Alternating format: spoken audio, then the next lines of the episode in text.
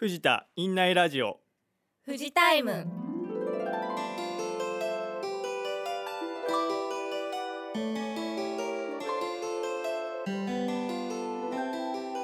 皆さんいかがお過ごしでしょうか？事務員の井出です。薬剤師の高尾です。看護師の山口です。今回は私井出の構成でお届けいたします。さていよいよ4月新年度の幕開けですね新入生の方や新社会人の方はまだドキドキしている時期ですね。富士タイムにも新しい仲間がやってきました。看護部の山口さんです。早速自己紹介をお願いいたします。はい。今年度より富士タイムに参加させていただくことになりました。HCU 看護主任の山口由香です。よろしくお願いします。よろしくお願いしお願いたします。私は19年看護師という職種に就かせていただいております。呼吸器外科や心臓血管外科消化器外科病棟などに4年。ICU には15年勤務をしており今年の2月より HCU 病棟に配属となりました。また特定看護師としても活動させていただいております。家族構成は小学生の子供が2人いて毎日バタバタしながら生活しております。最近は、えー娘が K-POP のベ BTS にハマっていまして毎日一緒に BTS の YouTube などを あの見ています。いいですね。あのかっこいいです。はいすいません。とっても緊張していますがよろしくお願いいたします、はい、よろしくお願いします。さて、そんな新年度一発目のオープニングテーマですが、今年度の目標です。新しい環境の方もそうでない方も気持ちがピッと引き締まる4月。気温も暖かくなって何かを始めるにはもってこいの季節ですね。皆さんは今年度頑張りたいことなどありますか？山口さんでは早速お伺いしたいと思います。はい、えー今年度頑張りたいことははいこの富士タイムですね、はい、なかなか経験できないことですし、このラジオを聞いている方にも、はい面白かったとか少しでも役に立ったなどの情報が提供できればなと思っています。はい、とうございます。一緒に頑張っていきまはい、しょう。よろしくお願いします。ます。高尾さんはいかがですか？そうですね私はちょっと富士タイムとはちょっと別の目標になってしまうんですけれども、昨年度は昨年度その前とちょっとはい痩せるようなちょっと運動系の目標を立ててたんですけれども ちょっと自分にはやっぱり無理だなっていうのをちょっとつくづく思いまして はいどれだったらできるのかなっていろいろ考えてみ目た標の方を変更していくとはい、ちょっと目標の方ちょっとあまり良くないんですけど目標を変更していこうと思いました、はい。目標ははい。ちょっと週に1回は歌を歌いたいなとお思って、お、まあ、滑舌も向上できるし、はい。い、いかなと思って。歌うことはもともと結構好きな方なので、はい。ちょっと今回はあの目標を頑張って達成できるようにしていきたいと思います。踊るんですか？踊りながら歌を歌うと。あ踊るのはちょっと正直苦手なんです。体が硬いので どちらかというとあの踊るの苦手なのでちょっと歌だけを重視してねお家でいきたいなと思います。ちょっと腹式呼吸を使いながら今度聞かせていただきましょう。頑張りたいと思います、はい。井出さんはいかがですそうかですね。私はあのちょっと真面目にあの仕事でできることを増やしたいなと思ってまして、はい。まあ転職してからもう丸7年8年なんかそれくらいになるんですけれど、はい。まあその慣れたからこそこう新しく改善できるところをちょっと見つけて、まあ、パソコンのスキルをもうちょっと上げたりとかいろんな人との交渉を全然私できない人なので ちょっと交渉をねできるようにしていきたいなというあの仕事の目標があります。あとはですねあの富士タイムこの富士タイムのねあの構成台本をちょっと早く事務局に出せるようにしたいなっていうのがありましてあのこの収録しているのがですね3月2日なんですけれどもあの私この構成台本を事務局に提出したのが前日の3月1日ということでございましたのでちょっと今年度はねもうちょっとあの前もってあの提出をして皆さんにもご連絡できるように頑張りたいなと思います。ありがとうございます。はい、よろしくお願いします。よろしくお願いしますまあ皆さんあのラジオをお聞きの皆さんも気持ちを新たに新年度臨んでいただけたらと思います。実は今回から収録場所が変更になりました。今まではジムの会議室で行っていたんですが今回から院内のいろいろな場所で収録をすることになりました。実際に患者さんや職員のいる目の前で私たち収録をしておりますが高尾さん心境いかがですか？ものすごく はい。緊張しております。自分の心臓の音がちょっとマイクに乗ってしまうんじゃないかと思って。ちょっとドキドキという音が入っちゃうかもドキドキが。しれないですね。山口さんいかがですか？私はまあ初めての収録でね初めてがこのちょっとこう、はい初公開初公開で まあちょっとあの収録でどうしていいかわかりませんので サポートお願いします。頑張っていきたいと思います。はいお願いします。はい、あの院内のねあの場所ですのでちょっとざわざわしてるあの賑やかな声などが入るかもしれないのでそういったのも楽しみにしていただけたらと思いますあの皆さんぜひ私たち収録しているところを見かけたら声をかけていただけると嬉しいです藤田院内ラジオ富士タイムは患者さんとご家族の皆さんのために役立つ情報とくつろいでいただける音楽名作本の朗読など盛りだくさんなプログラムでお届けします。配信は毎月2回第1水曜日と第3水曜日です。ご意見ご感想は院内ラジオのチラシ裏面にあるアンケート欄にご記入の上病棟に設置された皆様の声の箱または外来棟のご意見箱に入れていただくかお近くの看護師にお渡しください。YouTube のコメント欄でもお待ちしています。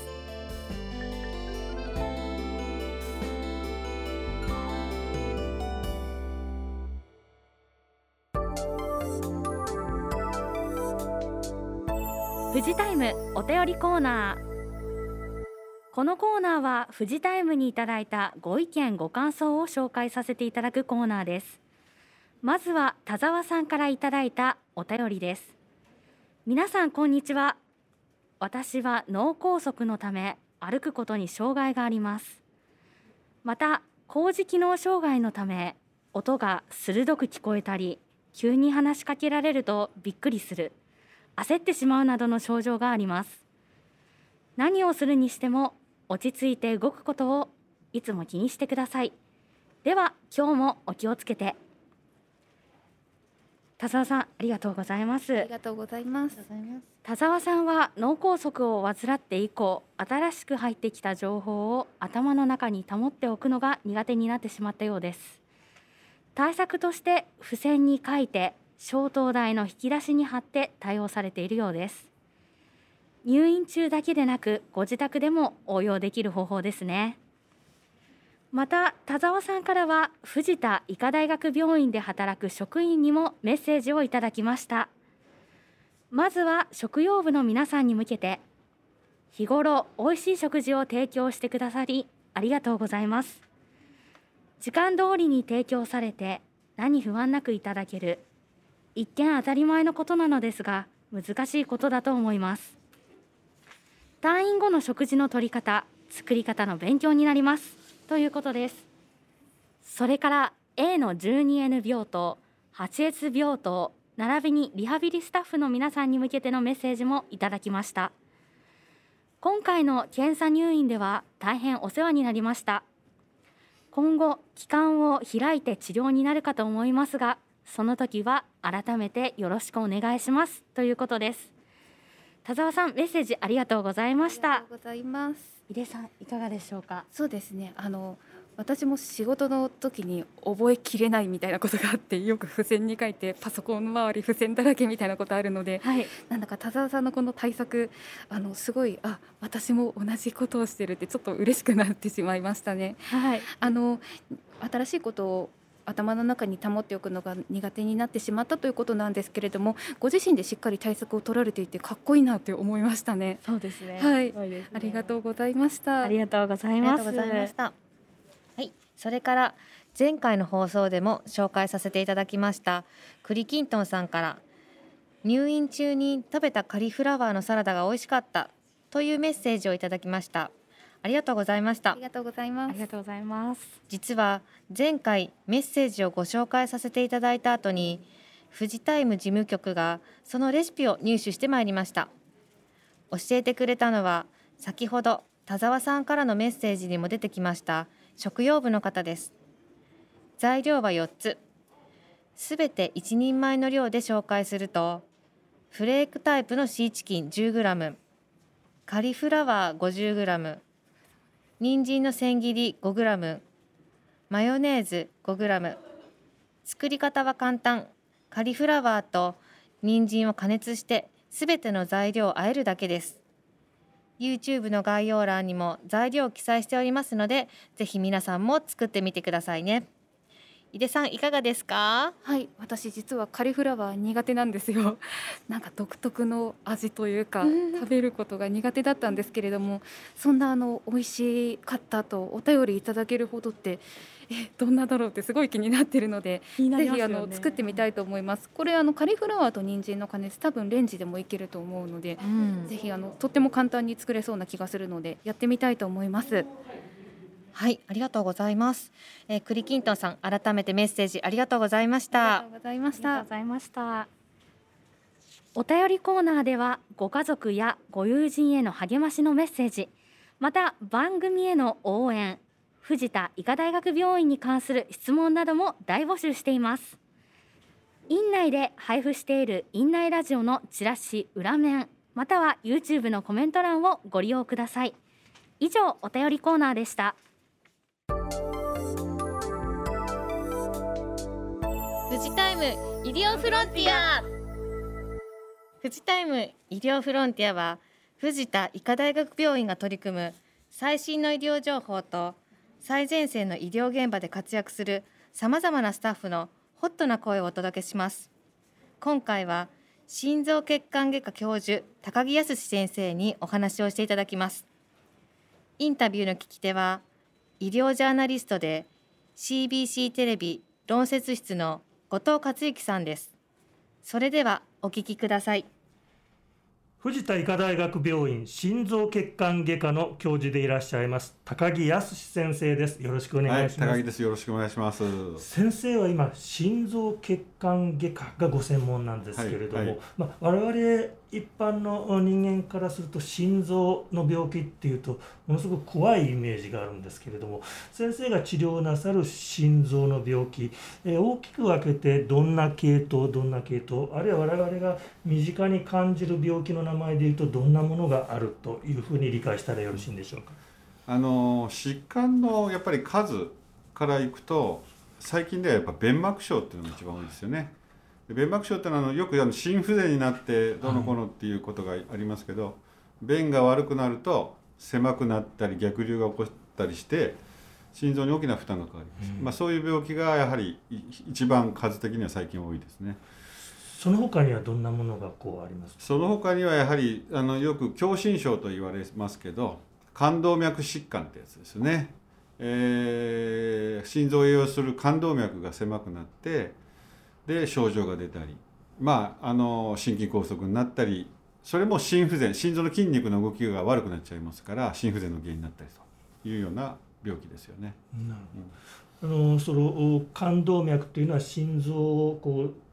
包み込むように心臓の筋肉に酸素を送ったり、うん、栄養を送ったりしてくれる重要な血管ということなんですね。そうですね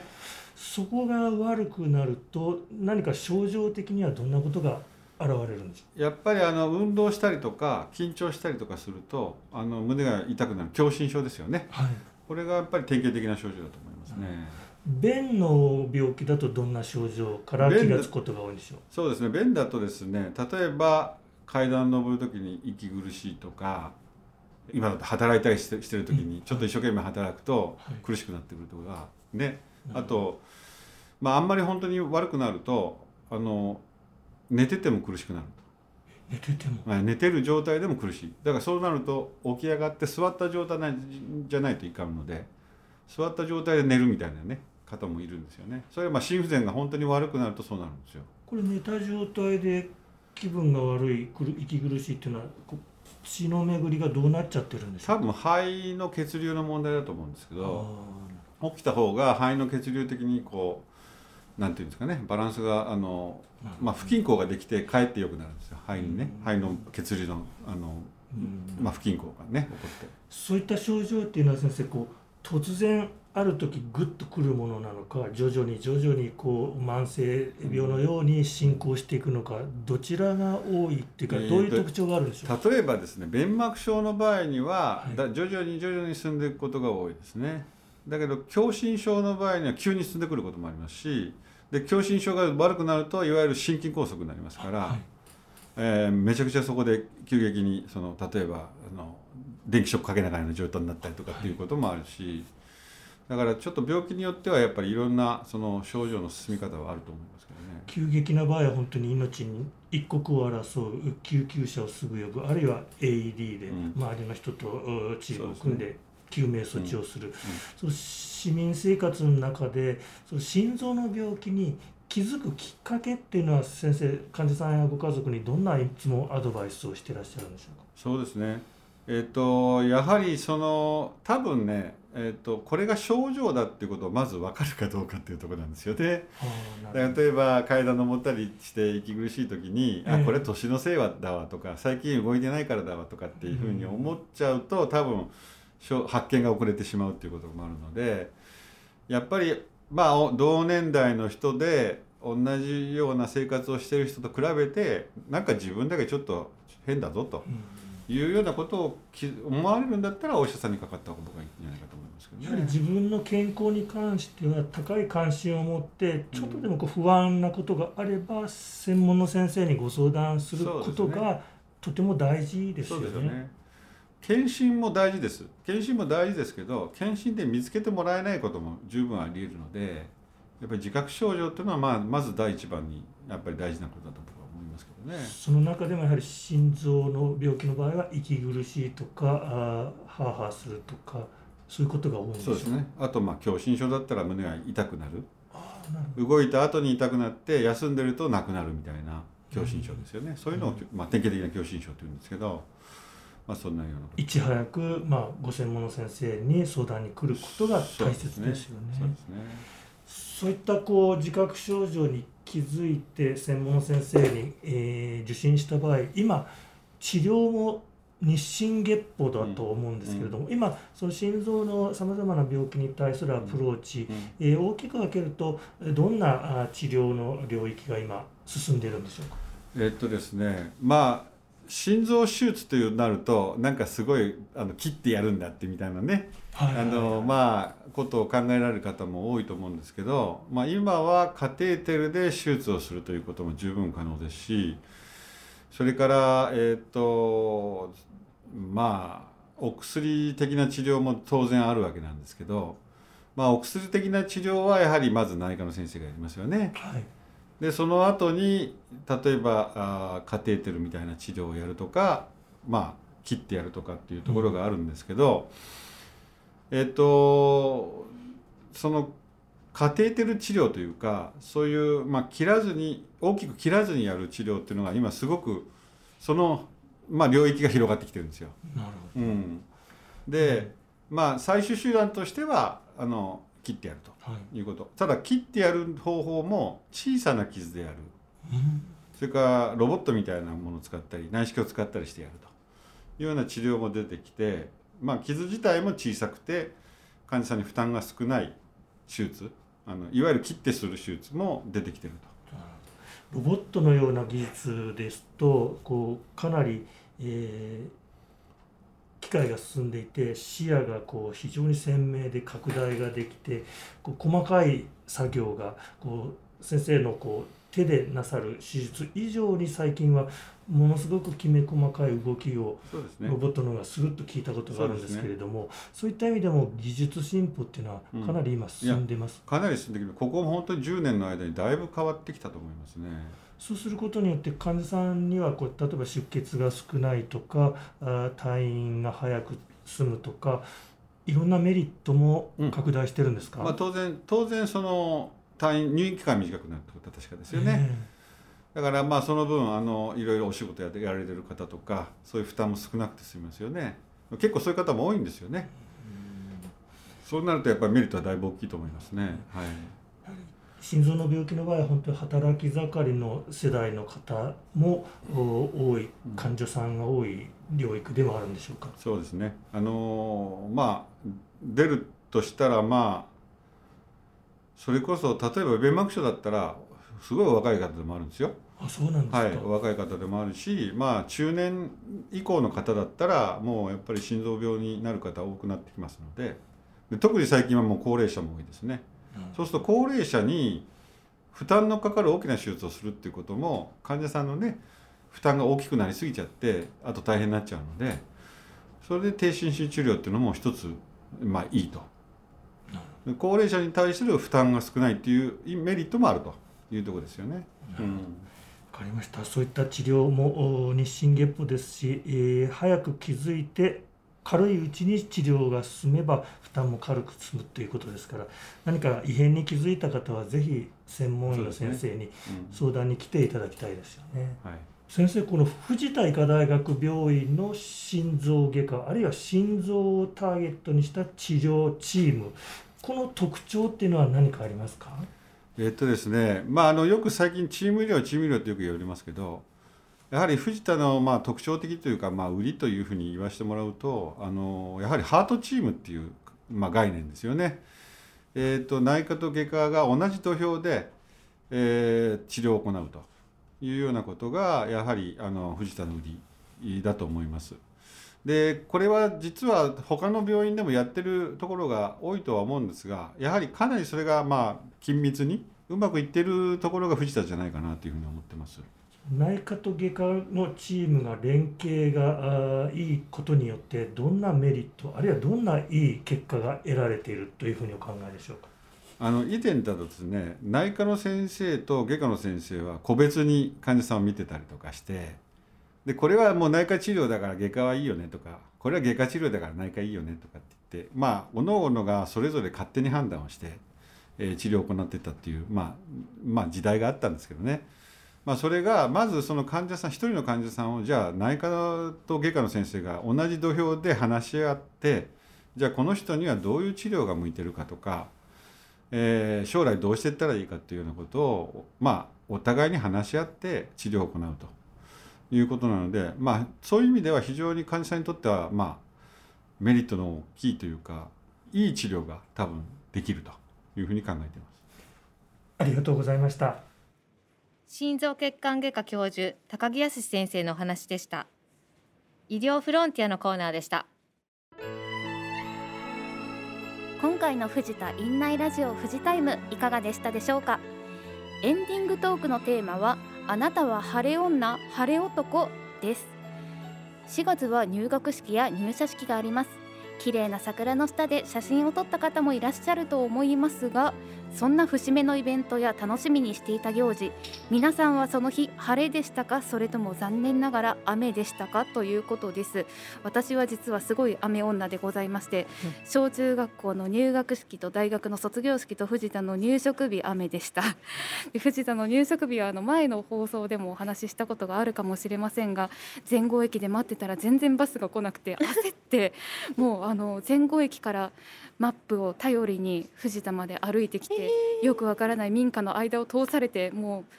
ズタボロに乗れ濡れながら出社するという。大変でしたね。大変でした。本当に。焦りましたね。もうあの始業時間に間に合わないんじゃないかと思って電話までかけて、うん、本当にそんなこともありましたが。で最近も友人とあの御朱印集めに行こうと思ってあの計画してたんですけど2日候補日を立ててたんですけどどちらもちょっと荒れた天気になって雨が降ったり風がすごいすごい強いということになって実はあの、まあ、コロナもあったりしたんでまだ行けてないんですね。ちょっと晴れる春の日にまた残念です、ね、そうですね計画したいと思います。なんとか雨にならないように。はい、高尾さんはいかがですか？そうですね。私はどちらかというと、はい、晴れ。ああ、羨ましい。行事系もまず、だい。たい晴れるのと、あとはあの、はい、自分で旅行とかああいう計画してた時は、まあ大概雨の予報とかがあっても、はい、晴れる晴れますね。素晴らしいです。傘を持たずに大体旅行に出かけて感じですかね。どちらかというと、結構晴れ女は強いすごいです。素晴らしいです、高尾さんと一緒に行動してたいです。常に。本当に。山口さんはいかがですか？私は基本的に雨女なんです。実は。なんですけど、まあ一緒にいる夫はあの晴れ男だ。と思うんです。はい、なので、まあ、あのありがたいことに子供の入学式だったり、はい、卒園式で雨が降ったことはないんですよ。晴れ男パワーが。はい、そうなんです。